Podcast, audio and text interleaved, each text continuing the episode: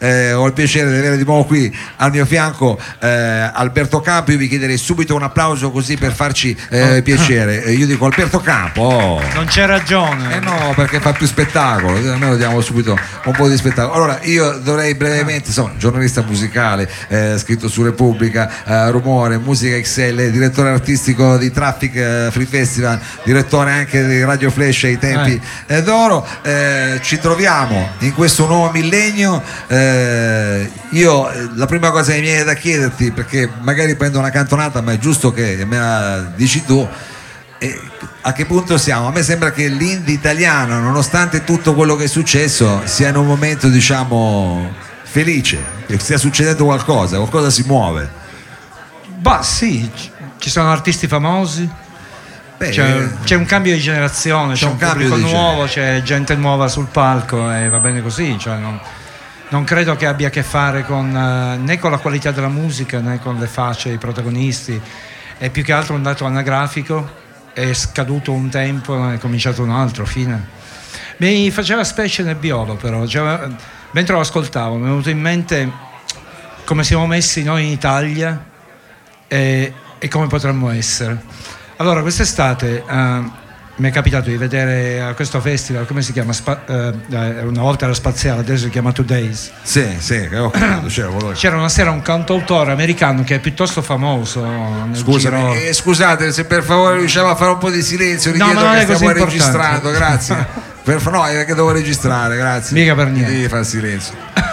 C'era questo, c'è questo cantautore americano abbastanza famoso nel giro alternativo che credo sia stato pagato alcune migliaia di euro, Mac DeMarco si chiama. Sì. E non è che suona molto meglio di Nebbiolo, anzi forse Nebbiolo è persino meglio. E nel Biolo ha anche la chitarra fatta da E- lui. E questa, è questa prospettiva che, che secondo me sfalsa il nostro punto di vista, il nostro modo di stare nel mondo, nel senso che Nebbiolo è bravo e fosse nato, io adesso non ricordo dove sia nato Mac DeMarco, Sì, in. Delaware o Certo, in Missouri o da quelle certo. parti lì. Canadese Eh, dicono, canadese, è quello figurati, il Canada, ne hanno. però adottato in America, no? Sì. E fatto sta che Mac DeMarco è Pitchfork, gli vota i dischi altissimi, fa- cioè uno che viene in Italia, fa two days, viene pagato migliaia di euro per un concerto, anche abbastanza scadente se devo essere sincero. Certo. E, e noi E abbiamo in casa Nebbiolo, noi avremmo in casa Nebbiolo che vale più o meno è l'equivalente nostrano di Mac DeMarco e non... E non riusciamo. È perché diciamo- siamo piccoli, cioè contiamo poco. Però ecco, in questo essere piccoli, la capacità diciamo italiana di- adattarsi, io volevo dire, è vero che c'è stato un cambio generazionale, però è anche vero che proprio il modo in cui per certi versi hanno costruito questi nuovi fenomeni è un po' diverso. Eh, che ne so, etichette come Bomba Dischi sono etichette comunque cioè, che hanno modalità un po' differenti, che hanno No, sfruttato no, oh, anche no, questa credo, una cosa generazionale. credo sia il contrario di quello che dice, cioè credo che dipenda tutto, non dipenda più dalle etichette discografiche, cioè una volta le etichette discografiche muovevano il mercato, facevano campagne promozionali, compravano le pubblicità, compravano le copertine dei giornali, cose così, Eh, adesso non è più così, adesso le, eh, le etichette discografiche eh, sono quelle che sfruttano la capacità che gli artisti hanno di stare sui social e di propagandare se stessi, cioè la partita è completamente diversa. È completamente diverso. Quindi dici in qualche modo un po' come se fossero. eh, cioè, l'artista di base deve sapersi muovere sul social, altrimenti. Ma io che- credo i social, cioè la, la storia di Cambridge Analytica spiega che i social non sono proprio una benedizione, No. però eh, sono un'occasione per cui tu non hai tanti filtri. Io mi ricordo quando ho cominciato a fare la radio da ragazzino, cioè ho detto mi butto, vedo cosa succede, speriamo che va bene.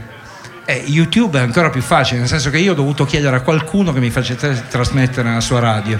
YouTube ti metti il tuo canale, se, sei- se vali qualcosa la gente viene a darti retta, cioè no? È molto più diretto, devi avere molto più faccia tosta, però se ce l'hai funziona. Poi stai in un meccanismo molto complesso che non sono- se non sei capace a gestirlo ti mastica nel giro di 24 ore.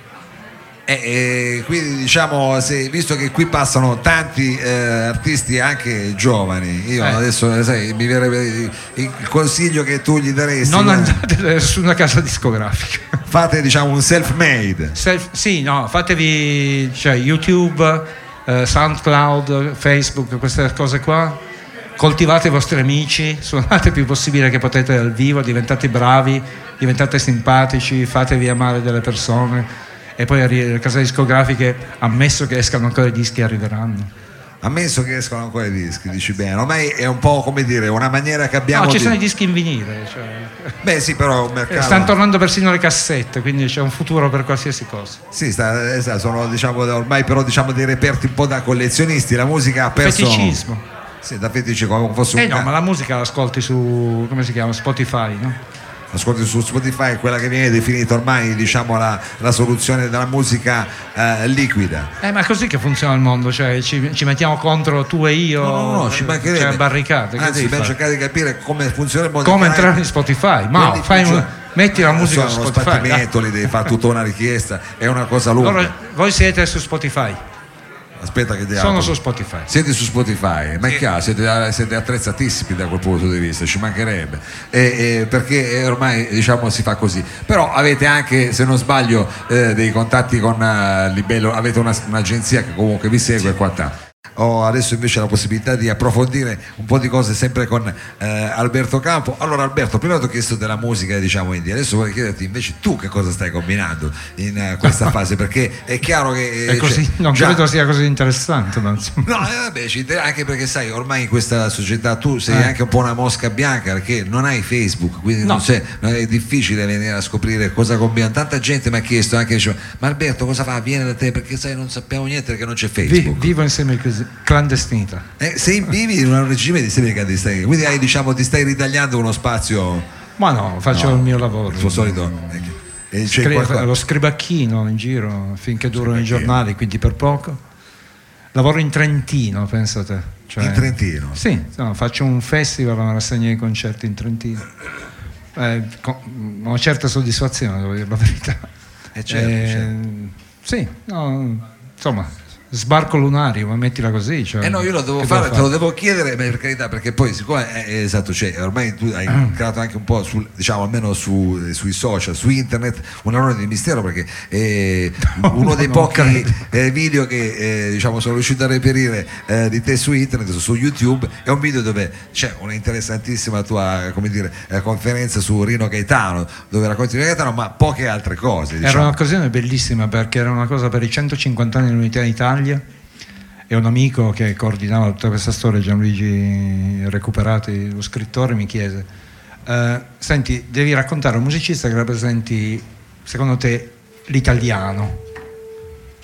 Ho detto, ci ho pensato, eh, dici, ma, ci sono mucchi musicisti che mi piacciono, però ho detto Rino Gaetano è imbattibile da quel punto di vista lì, perché è insieme eh, ignorante e geniale e, nella, nella eh, combinazione di questi due elementi nella, eh, sta la sua grandezza e il fatto che secondo me sì, dovendo raccontare un musicista che eh, raffigurasse l'Italia mi sembrava la scelta migliore. Ecco, però guarda, è un paradosso forte anche perché poi Rino Gaetano se tu lo scegli come italiano diciamo che qui nel nostro paese non ha avuto una, cioè, una vita facile per certi versi. No, però ha avuto anche successo. Eh? Ha avuto un grande cioè, successo, non, certo. Era un personaggio di grande successo, credo che neanche lui capisse come mai, neanche quelli che compravano i dischi capivano perché li compravano, però è successo questo miracolo che lui faceva queste canzoni strane testi veramente tuttora enigmatici, te li ascolti pu- anche adesso, secondo me non ti spieghi completamente che cosa sta dicendo, però è una meraviglia uguale. Cioè non... Ma, eh, scusami, visto che hai parlato tu di enigmistica, talmente enigmatici che c'è un pezzo inedito come la ballata di Renzo che in qualche modo racconta anche della sua modalità sfortunatissima di morte e, e anche in questo eh, senso veramente... Una veggenza una leggenza o forse sempre a proposito di italiano cioè come dire un po' veramente un destino strano quello di noi italiani cioè dove comunque se non ci diamo la zappa sui piedi no ecco, vabbè no, senza scendere per questo. voler portare all'estremo la tua però diciamo... Regno Gaetano ci dà secondo me il, il pretesto per, per dire eh, la stranezza che è successa in queste tu dici la musica italiana indipendente sta bene la cosa che dicevi prima eh, la cosa strana che è successa è che siamo nati incendiari e moriamo pompieri nel senso che lui, eh. Uh, quello che è accaduto è che tut- la musica italiana a un certo punto ha avuto uno scossone col punk, eh, la new wave, gli 8 FIBA, i CCP, queste cose qua, all'inizio degli anni Ottanta che non se ne poteva più dei cantautori. Oh, siamo di nuovo in mezzo ai cantautori, quindi Siamo di nuovo in mezzo non ne libereremo mai. tu sei esatto, tu hai cercato di, e, e quindi e questa è la teoria dell'eterno ritorno, un po' come dire alla vita. È evidentemente il modello in cui siamo condannati a sottostare, cioè è, è il mondo in cui viviamo, la musica italiana è quella roba lì, è inutile che facciamo finta di fare altre cose. eh, cioè. C'è un ritorno, però c'è anche da dire che per come viviamo oggi, anche per le possibilità che hai, più che il cantautore, cioè che ti puoi mettere lì, scrivere una canzoncina, arrangiarla col tuo computer e metterla lì, diventa difficile organizzare altre cose. A parte noi che stasera abbiamo un'orchestra che adesso Eh, si sistemerà, no, ma infatti è, diciamo, è- tutta su. è curioso che ci siano ancora le band, cioè voglio dire, è quasi un paradosso perché ormai ti fa la musica in cameretta, anche se fai il produttore elettronico, o fai l'hip hop, o fai il cantautore eh, solista, puoi fare tutto in cameretta. Ed è fantastico, nel senso che questo abbatte l'accesso alla musica, che altrimenti diventa complicato. Il conservatorio impara lo strumento, metti sulla band, trova la cantina, la sala prove, sti cazzi, non ti passa più eh, ammiro loro dove Loro provano sono- eh. ci avranno una villa da qualche parte Eh, ma guarda, lì è Gra- dire, eh, la potenza anche di questi cioè. strumenti eh, straordinari che No, sono, eh, eh, che è l'ukulele, che eh, insomma eh, credo che fosse uno degli Sì. strumenti che George Harrison lo regalava fossero confetti. era, eh, uno strumento che diciamo. Però vedi, ecco, in questo mondo di musica elettronica, tu tra l'altro sei anche uno esperto di musica elettronica, ti piace molto. il festival a Trento è di musica elettronica È tutto figurati. elettronico, è tutto elettronico, è quella più. Però eh, durano Eh. ancora diciamo, gli strumenti a corde, questo genere diciamo, di situazione traditional. Vale tutto a questo punto. ma non è che vale tutto è che ogni novità stimola una reazione uguale e contraria per cui eh, la musica è digitale su SoundCloud, su Spotify, su- attraverso YouTube, eccetera. Cosa ci- succede? Torna il vinile e tornano le cassette. Cioè in America, negli Stati Uniti d'America lo scorso anno c'è- il mercato delle audiocassette è cresciuto del 308%. capito? Da ascoltare Le cassette. le Ma chi cassette. c'era più il registratore cassette a casa? L'ultima piastra l'ho buttata, comunque le cassette hanno tutti dei problemi che insomma Eh, a sentirle però, adesso ti... cioè, però torna. certo. escono le cassette. E, e diciamo torna questa cosa Eh del no, ma è, è- è perché eh sì, un po' il feticcio, un po' è, è dire no all'immaterialità, al digitale, un po' è una forma di reazione anche snobistica. no? Non so, non saprei interpretarlo. Cioè, a me vedere i ragazzi che comprano i dischi in vinile mi casca la mascella. Cioè, no, tuttora mi devo dare una spiegazione Sì, di questo. spiegazione, eh, beh, È, è bellissimo, ma è anche orribile al tempo stesso. È bellissimo orribile, è, è vero, è vero, come le è bellissimo orribile, adesso sarebbe da indagare e ci potremmo fare veramente una puntata su questa volta. cosa qua, bellissimo orribile. Io però ti vorrei chiedere, non posso esimermi eh, prima di lasciarti andare, chiederti, dacci magari eh, due nomi di gruppi o di situazioni porca che in miseria. questo momento, ti- cioè così che ci vuoi che, che, Beh, eh, italiani, indicare. stranieri, qualsiasi. Italiani, italiani e poi magari uh, uh, due italiani e Italiani. due stranieri, dai. Oh, porca, tanti. Eh, un disco che mi piaciuto tantissimo italiano lo scorso anno è quello di Car Brave eh, per Franco Ah, 126. certo. Proprio divertentissimo. Sono andato persino a vedere il concerto, che, il concerto deludente, però il disco è bello. Eh, sono un po' opposti loro dal vivo, no? Eh, però sì, no, sono coattoni, Eh, quindi la sì, buttano sì. un po' a cacciare. E, beh, italiani, eh, non lo so.